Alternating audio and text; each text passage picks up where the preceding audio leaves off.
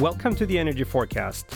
Our goal is to continuously explore what the energy mix will look like, how the transition will happen, and why when moving from fossil fuels to renewable energies.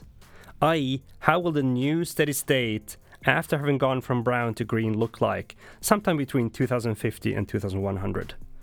I'm Christopher Engman. Please join me on today's Energy Forecast.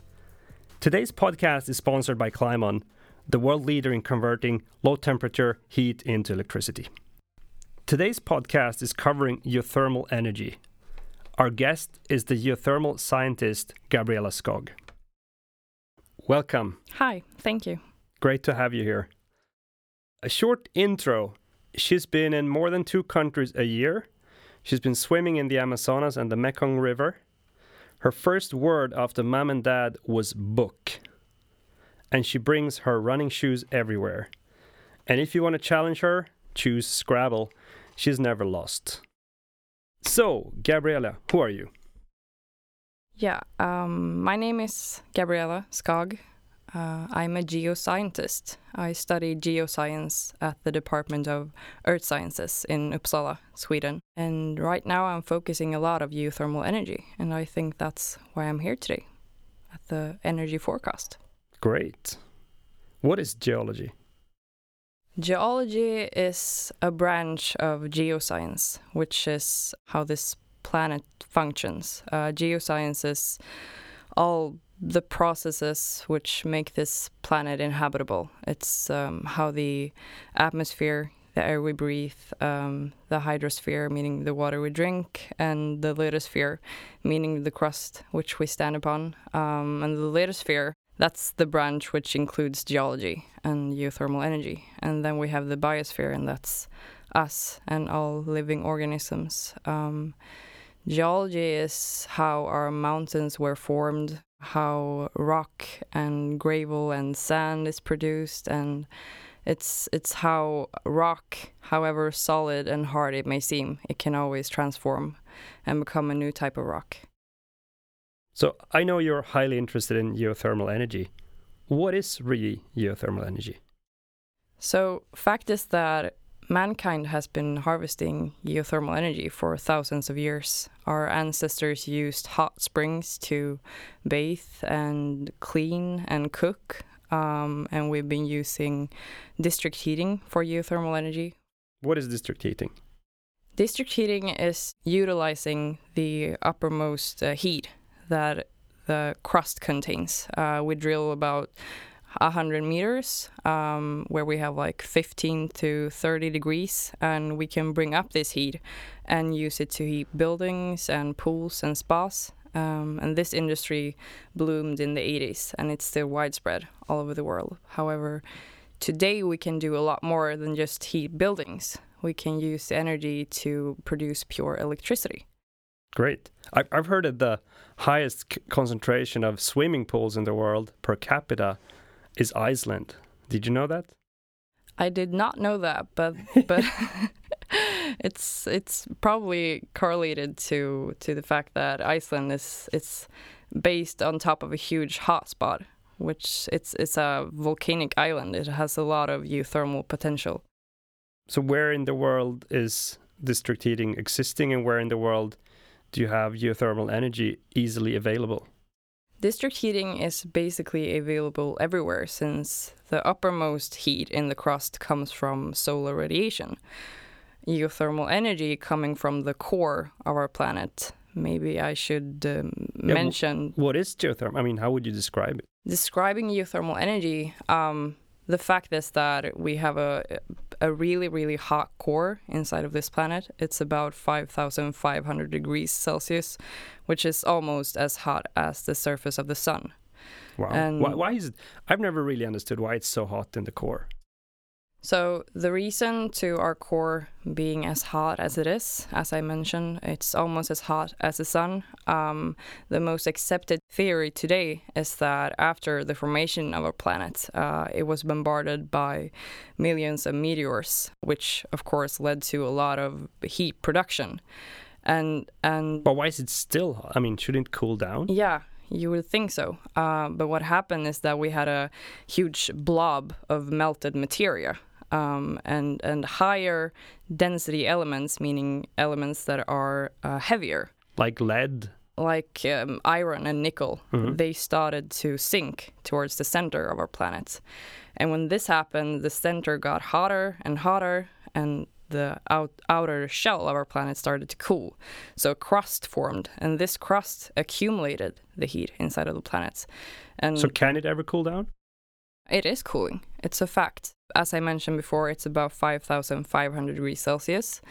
And since it was formed about 4.5 billion years ago, it has only cooled about 300 degrees Celsius. So it's cooling, but it's very From slow. 5,000 to whatever, yeah, yeah, we're talking about 100 degrees Celsius per billion years. So it's cooling, but it's a very slow process, and we won't be there to to ever be affected by it. But what do you, I mean, how do you, con- in a concrete way, harvest geothermal energy so it can be used for electricity and so forth? How is that done? Uh, we look for um, when harvesting geothermal energy. We want a heat source, so we have a good one. We have the core of our planet, which is obviously really hot. Uh, however, the heat coming from the core of this planet is available um, in different ways over this planet. It can be easy accessible uh, and it can also be uh, really hard to access. Uh, for example, in Sweden, we have an ancient crust and we would have to drill about five kilometers to reach temperatures to about 100 degrees Celsius. Whereas in parts of Ireland, Iceland, you have 100 degrees Celsius um, on the surface in geysers. So we want a heat source, we want a reservoir which can accumulate the heat. And what does the reservoir contain? We look for, uh, we call it permeable rock, which means that rock is able to hold water. I should mention that rock is pretty poor conductors of heat, which means that rock is easily heated, but it also cools just as quickly. So, a fact is that most heat that is constantly radiating from the core of this planet is is constantly um, it, it's moving through the crust in a very diffuse state, making it economically unextractable. So we look for water because water is a pretty good conductor of heat. So we want a reservoir of permeable. So water rock. can contain the energy for a long time. Yeah, it's it's the um, heat bearing bearing elements. Um, so we look for Is that why I can keep my coffee hot in the thermos for for quite a long time?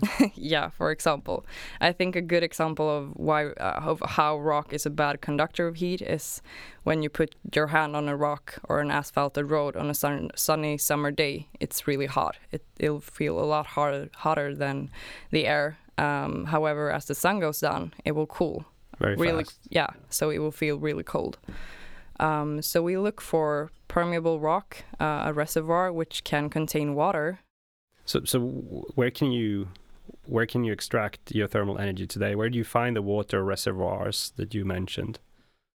So basically uh, our goal is to be able to harvest geothermal energy all over the planet. But today as the industry and how the technology is today we look at places which have easy accessible heat which would be active around active plate tectonic boundaries. Uh, an example of that would be the um, the plate tectonic boundary rimming the Pacific plate, which we call the Ring of Fire. And it includes countries such as United States, Japan, Indonesia, the Philippines, and also a lot of developing countries. Par- Uh, parts of South America as well, right? of course, Peru, for example, Mexico. So we have. I think I've seen a picture. Is like West Coast U.S. down to West Coast of South Yeah, America. Is that correct? It's it's a ring. Um, it's it's very telling by its name. Um, so so around. And anything in South Africa? No, that's excluded. yeah, it's it's not included in the Ring of Fire. Yeah. No, but but it's also it's a it's a, a rifting system where two plate boundaries are moving apart from each other. So at active plate boundaries, we have easy accessible heat. We have uh, the world's uh, volcanoes is around these boundaries. Uh, so harvesting geothermal energy around these boundaries, you would have to drill not as deep as if you do it in, say, Sweden, as I mentioned. In Sweden, you would have to go really deep. Really deep. And we have today's really drilling technologies is not financially accessible. exactly. We can, but it's not economically profitable. Mm. Interesting. So, w- what is that? Why I've seen some statistics like U.S., Philippines, Indonesia. Those are kind of top three geothermal nations, and Japan should be as well, but they haven't really kickstarted so Mhm. much yet. Yeah. Uh, great, interesting. So, what's up and coming and the drilling technique area? So what we want to do today is we want to drill deeper and we want to drill into hotter um, rock environments. And to be able to do this, uh, a lot of drilling techniques is around the corner. We have the water hammering, hammering technique. Uh, I've even seen techniques uh, plasma pulse drilling. So, how would you describe water hammering? The water hammering technique is interesting because instead of this uh, drilling axis, uh, they use a wire, which is less sensitive to depths. Uh, and a thing with water hammering technique is that it's supposed to go a lot faster than previous techniques in geothermal drilling.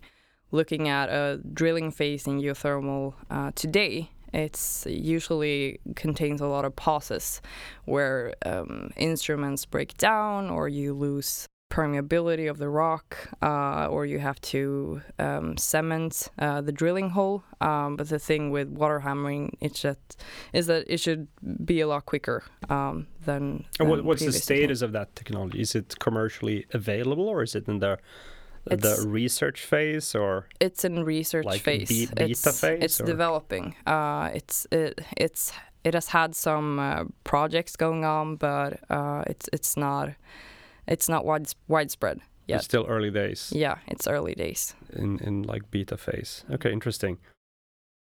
So, how would you describe the plasma techniques?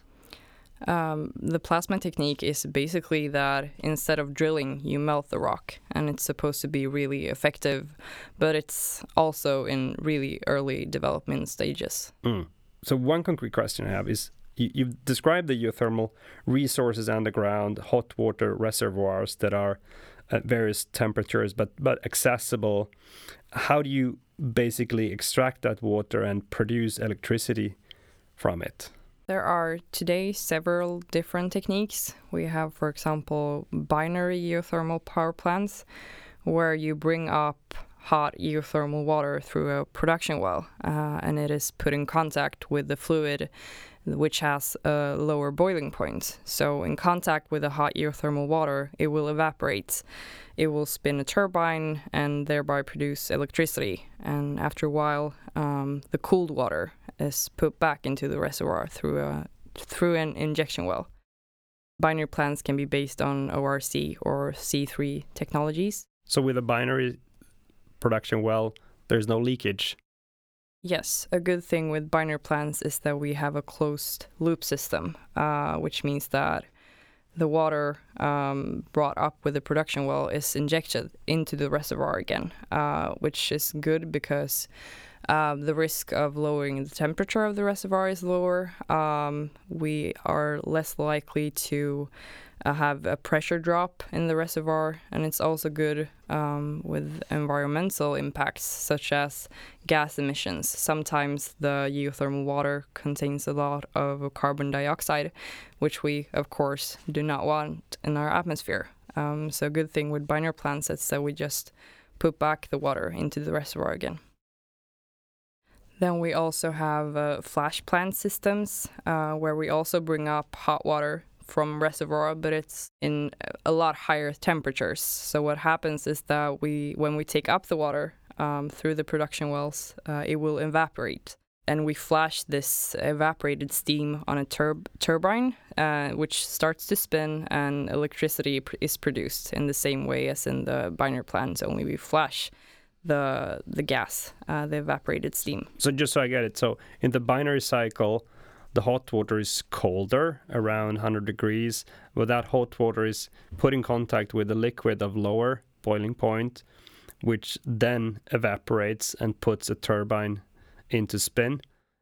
Which makes it possible to use lower temperature, exactly. basically. So in binary plants, we have two working fluids. Yeah. Whereas in a flash plant, the actual water is put through the turbine, but in, in gas form. Yeah, exactly. It will evaporate when you. And it's also flashing, so it doesn't go back into the well. It's flashed out in, in the it's air. It's flashed out, so we don't have a closed loop system in the same way as in a binary plant.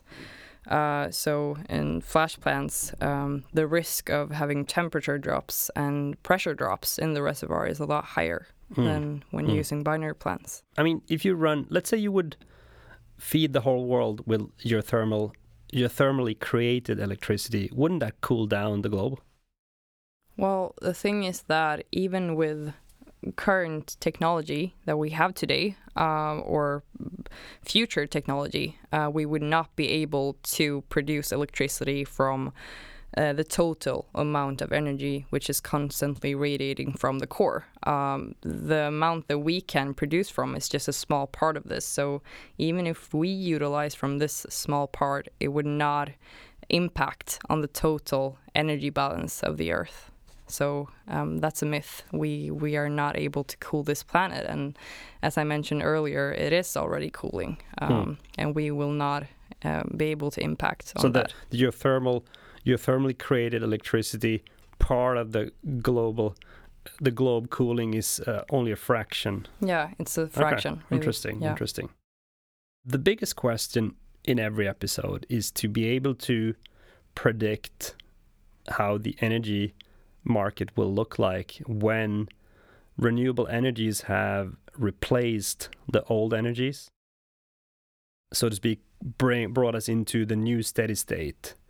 Uh, let's say 2100. How do you think the energy split will look like around 2100 and why? It's a very heavy question. It's a heavy question. Uh, I have read several annual reports uh, from REN 21, for example. Um, and I think it's quite obvious that the belief in geothermal is quite low coming from politicians.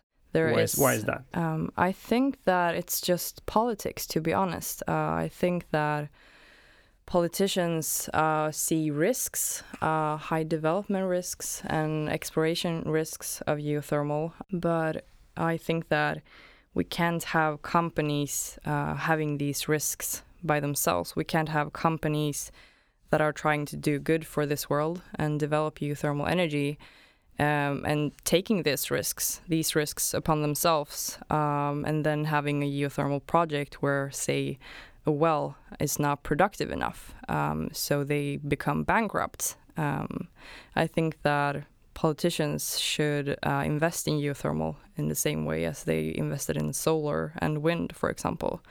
Someone has to take the risks, and once we've done it once and twice, it will become a lot easier. What's the what's the cost of producing electricity using geothermal energy compared to solar, wind, and hydro and those? Doesn't it boil down to the cost in the end? Actually the cost of geothermal uh, if it's if it's it, it depends because the highest cost uh, developing geothermal is uh, the drilling phase. If you have a successful drilling phase uh, this is the riskiest moment in developing geothermal energy. But if you have a successful project geothermal is actually the cheapest renewable energy today so it's it's a matter of technology. I think that we are standing in front of a huge shift in geothermal energy, where um, after it will be a lot less risky and a lot cheaper to develop uh, when we have the technology, uh, which will make it efficient enough to we will be able to drill deeper and into hotter resources. Um, but however, it's a fact that it is estimated that already today we are only only harvesting from around six to seven percent about the total capacity which we are able to produce from geothermal energy today with today's technology. So we are behind schedule. But couldn't you just use uh, wind and, and solar? Of course, that's an option, but the thing with geothermal energy is that it's a base loaded. Um, when I, I see a future where geothermal energy is available in every country 24 hours a day, seven days a week. And that's not the case with wind and solar because it will depend on the wind blowing and the sun, which is not available uh, 24 hours a day. Couldn't we just offset it with batteries? Of course, that's an option, but adding to what I said earlier, geothermal is already cheaper uh, as a renewable, and adding the battery costs on solar and wind power would make it even more expensive. And we have parts uh, in the world who have an hour of daylight uh, sometimes a year, um, and and solar power in those areas would just not be economically an option. But how much geothermal energy is there? I mean, can we uh, can we support the the global electricity need with only geothermal? We can. We absolutely can. The interesting parts is that um, previously we've looked upon higher temperature resources, uh, mostly over 150 degrees Celsius. However, today we have technology looking at lower temperature resources, uh, which would make geothermal energy available and many other places of this world. Um, so, uh, in, in previous estimations of the world's potential, we've only looked at the higher temperature resources, and we've estimated that uh, it, it, can um, fully uh, equip this world with electricity by looking at lower temperature resources, which is also the most part, uh, most parts of geothermal resources is around 70 degrees Celsius. Uh, and if we use them, if we are able to use them too, it will be even larger. So mm, mm. it's a very it's a very inexhaustible resource. Um, we we have it all over the planet. But today, the transmission cost to so to speak send the electricity over long distances, distances is making it not really viable yet as a global complete source of electricity right? So we're dependent on the drilling techniques that are coming around the corner making countries like sweden and others where the, the, the resources are deeper down available right? Exactly exactly. The goal is to be able to, to develop all over the world, and we will be as soon as uh, the technology will make it efficient enough to drill deep and into hotter resources. We have uh, scientists looking at drilling into magma right now on Iceland, for example. Um, so, so it's really a matter of time, I would say. I mean, you're you're a scientist in geothermal energy and geology. That obviously makes makes you a strong believer in geothermal energy what's what's your energy forecast based on that? Well, as you said, I obviously believe in geothermal energy, but I think the main goal uh, is not to outpace other renewables. It's to work together and together be able to outpace fossil fuels. And I think that in in the future, um, the the biggest renewable sources will be geothermal in the front, uh, since it's a baseload energy. It's available all over the planet, and um, uh, if if when not if but when technology um, becomes efficient uh, and and good enough for geothermal, um, I think that it will be the leading energy of renewables, uh, accompanied by solar and wind. Um, what about batteries? Batteries will, of course, also be a solution uh, in, say, remote areas uh, where uh, an actual power plant perhaps is not an option. But in geothermal energy, we can also see these micro plants or microgrids where small farmers, say, uh, could have a small power plant and, and produce their own electricity based on their own needs.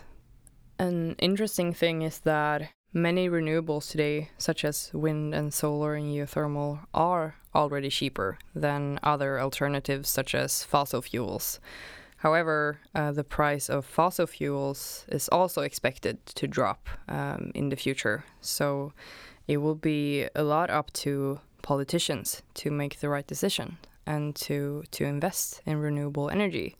And I also think that invest or create like taxes and incentives or both of Both? course Yeah. yeah, Uh, everything to make it easier for companies to develop and to make uh, the the game of renewable energy uh, larger to reduce the risk and anything to help. I already think that uh, renewable energy could replace uh, nuclear power um, totally today.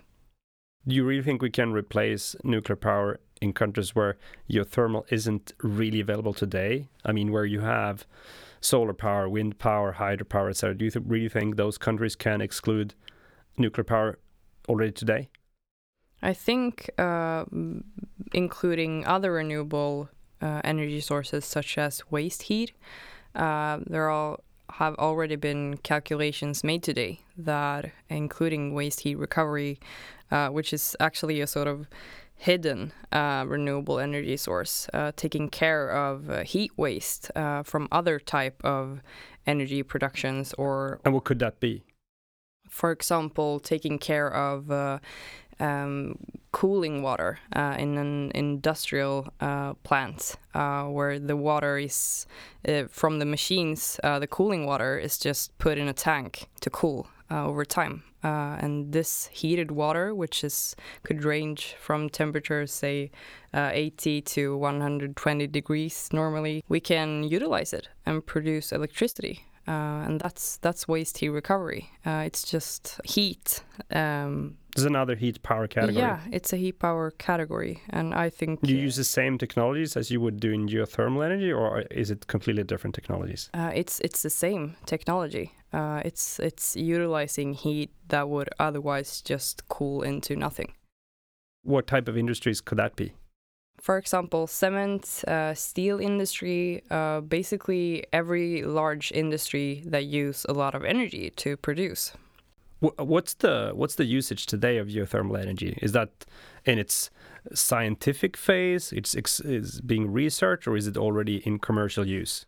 It's very commercial. It's already very big. Um, the the largest country developing geothermal today um, would be USA, for example. Uh, Philippines are also large developers. Uh, Indonesia, and these are very obvious examples of um, of countries that are developing geothermal energy because they are all part of the Ring of Fire, as I mentioned earlier. They have very easy, accessible heat in their bedrock. Mm. Are there any countries that theoretically would be large but are not using geothermal as much as they could today? We have, for example, Japan, which is an interesting example because they have a huge geothermal potential, but it has not been developed. And in Japan, you have the Fukushima catastrophe. Yeah, so exactly. it should be good. It should and they they shut down all their nuclear powers uh, after the disaster, but they are starting to run again. And and a part of this, the the idea was to to develop renewable energy, uh, such as geothermal, but the industry just haven't developed enough. And one of the reasons is a really really big um, resistance of people, and um, they have this uh, very old spa industry uh, of geothermal springs called onsens, which is a huge part of the Japanese culture. Uh, and there is a um, perception that geothermal development would hurt these spas or geothermal springs. And um, a thing with this is that um, the perception is based on old technology, such as uh, flash uh, plants, uh, as I mentioned earlier, which brings up a lot of geothermal water, but they do not re-inject. And if you would use binary plants near these spas, the water would be injected into the ground again, uh, and the spas or the springs would not be damaged. Well, would Um, you put the technology inside the spa? no, of course not. Uh, and actually, geothermal springs is a it's a anomaly compared to the sources of geothermal energy that is hidden. Uh, a, a geothermal spring or or a hot spring uh, is is this, we call it a, a visible resource, but most resources are so-called hidden. Uh, we won't see them. So Um, So they wouldn't be on this. Are, are they on the same same area, or is it a completely different area? They could be on the same area but could also be easily avoided uh, because the geothermal potential of Japan is so large. So they wouldn't have to be near the onsens. Uh, they wouldn't have to be uh, directly related to them. However, so many of these spas are in these uh, natural parks, which is protected areas, and geothermal development in in the highest protected zones uh, is not allowed. Um, and and there are companies and institutions in Japan working on trying to educate the spa owners uh, because this perception that geothermal development would hurt the spas is different today with current technology. Um, So, it's basically wrong. it's it's basically wrong, but you have to be very delicate uh, when developing in a new country where they have an, a long tradition, uh, such as in Japan. Uh, you can't just go in there with power plants and um, take the spas away. Uh, it has to. It has to. We have to do it together with the people. Uh, we have to work together. So so it's a it's a delicate it's a fine line um, but but Japan is it's an example uh, of how the governments and the people and and companies need to work together Does that exist in any other country? That kind of resistance, where where there's theoretically uh, a huge potential, but there is a there is a resistance. Japan is a very good example of a, of a country where where resistance of uh, people and governments has been um, stopping geothermal development. Um, but there are other examples of countries which have a lot of untapped geothermal uh, energy. Um, but that's based on, or or the reason uh, could be, for example, they don't have a geological institutions. Easy as that. They haven't researched. They haven't done research on their bedrock. Um, so, the local knowledge is lacking. local no- knowledge is lacking. Uh, when you open up a geothermal project, uh, the first thing you do is initial investigation. Most countries have huge databases. In Sweden, for example, we have SGU, Swedish Geological Survey. The United States have the USGS, uh, United States Geological Survey, uh, which is uh, institutions uh, that has uh, historically done a lot of research on the geological conditions of the country. So there is, uh, for example, um, countries, uh, developing countries uh, in zones in the, the Ring of Fire, as I mentioned earlier, um, an untapped geothermal resource, uh, but they just haven't had the initial investigation of their own geological conditions. Uh, there are also many uh, geothermal potential in Africa, um, but there hasn't been enough research there either. So, as a developer of geothermal energy, you would have to start from scratch, and of course, that is it's it's easier to start with a country that has done research. Hmm, interesting. Gabriella, you meet a lot of other scientists and students from the geology area. Are there any trends that you want to bring up on the show that are not necessarily something we've covered already? My general perception of geoscientists is that we are very uh, environmentally conscious people, uh, students as well as professors. For example, um, the refrigerator uh, in the student pantry at my institution is filled of uh, uh, oat-based uh, milk. There are no dairy products whatsoever. Another thing uh, with with students of geoscience today is that uh, even though oil and gas is one of the the biggest part of our labor industry uh, today, um, no one really wants to end up there. Um, they don't believe in it. Um, for example, oil rigs in Norway are having a really hard time finding um, supply of talented and competence uh, in people. Um, they are even setting up educational programs saying, come here, uh, we will educate you and we will pay you uh, because no one wants to work there. Uh, and I think this is evident for some type of change that has to happen. I've seen that as well. I, I met uh, one of the top people in the marketing department of one of the biggest oil companies in the world, and he I talked customer marketing with him, and he said, "Well, Christopher, customer marketing is not my issue. I cannot attract." Uh, the generation Y and the millennials, they don't want to work for us. They think we are a dirty industry. Yeah, I I, I, I, I, never thought about that. What he I, when he explained it, it was kind of well, it, it's in line with what you say. Yeah. Uh, another thing is that more and more investors and funds are pulling out of oil and gas, uh, which increases the cost of capital which also leads to higher costs for consumers. I read just the other day that a huge fund pulled out of ExxonMobil, uh, which is a large oil and gas company for you who don't know, simply because the fund could see that um, ExxonMobil wouldn't live up to the Paris Agreement. Gabriella, it's been amazing to have you on the show today. What would be the top three things that you want the listener to, to bring with them today? Perhaps the first one would be geothermal energy as a concept because I think it will be introduced um, as perhaps the first time to a lot of listeners.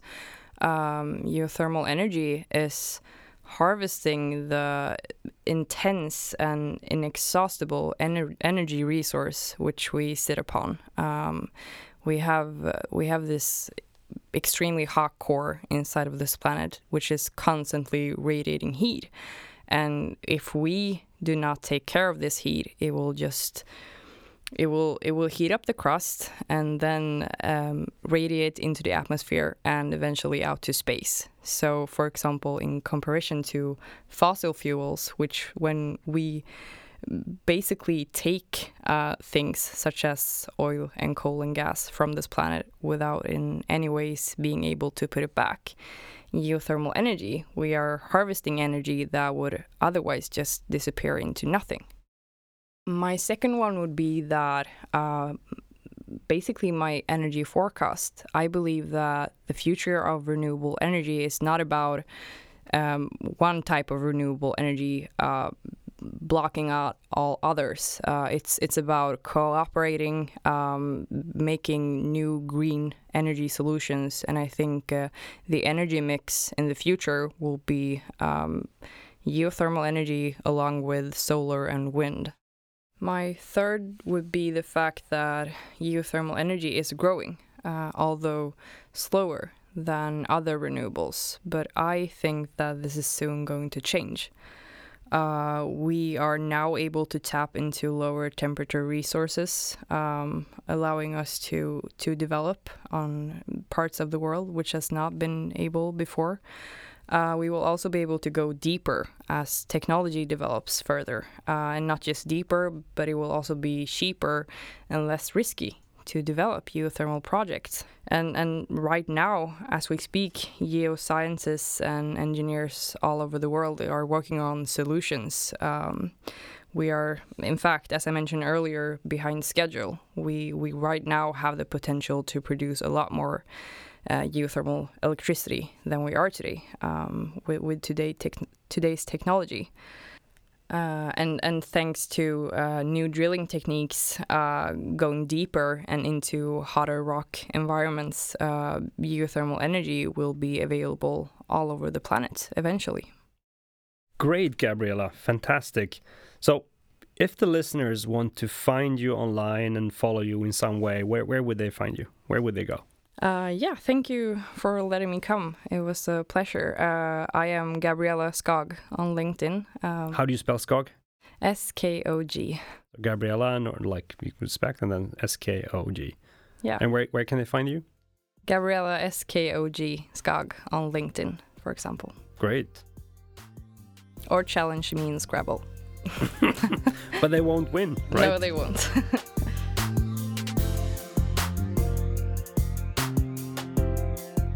Thank you for listening to the Energy Forecast. We're interviewing thought leaders, scientists, politicians, vendors involved in the transition from brown to green. This episode was sponsored by Climeon, the world leader in converting low temperature heat into electricity. Please subscribe to the podcast for more episodes.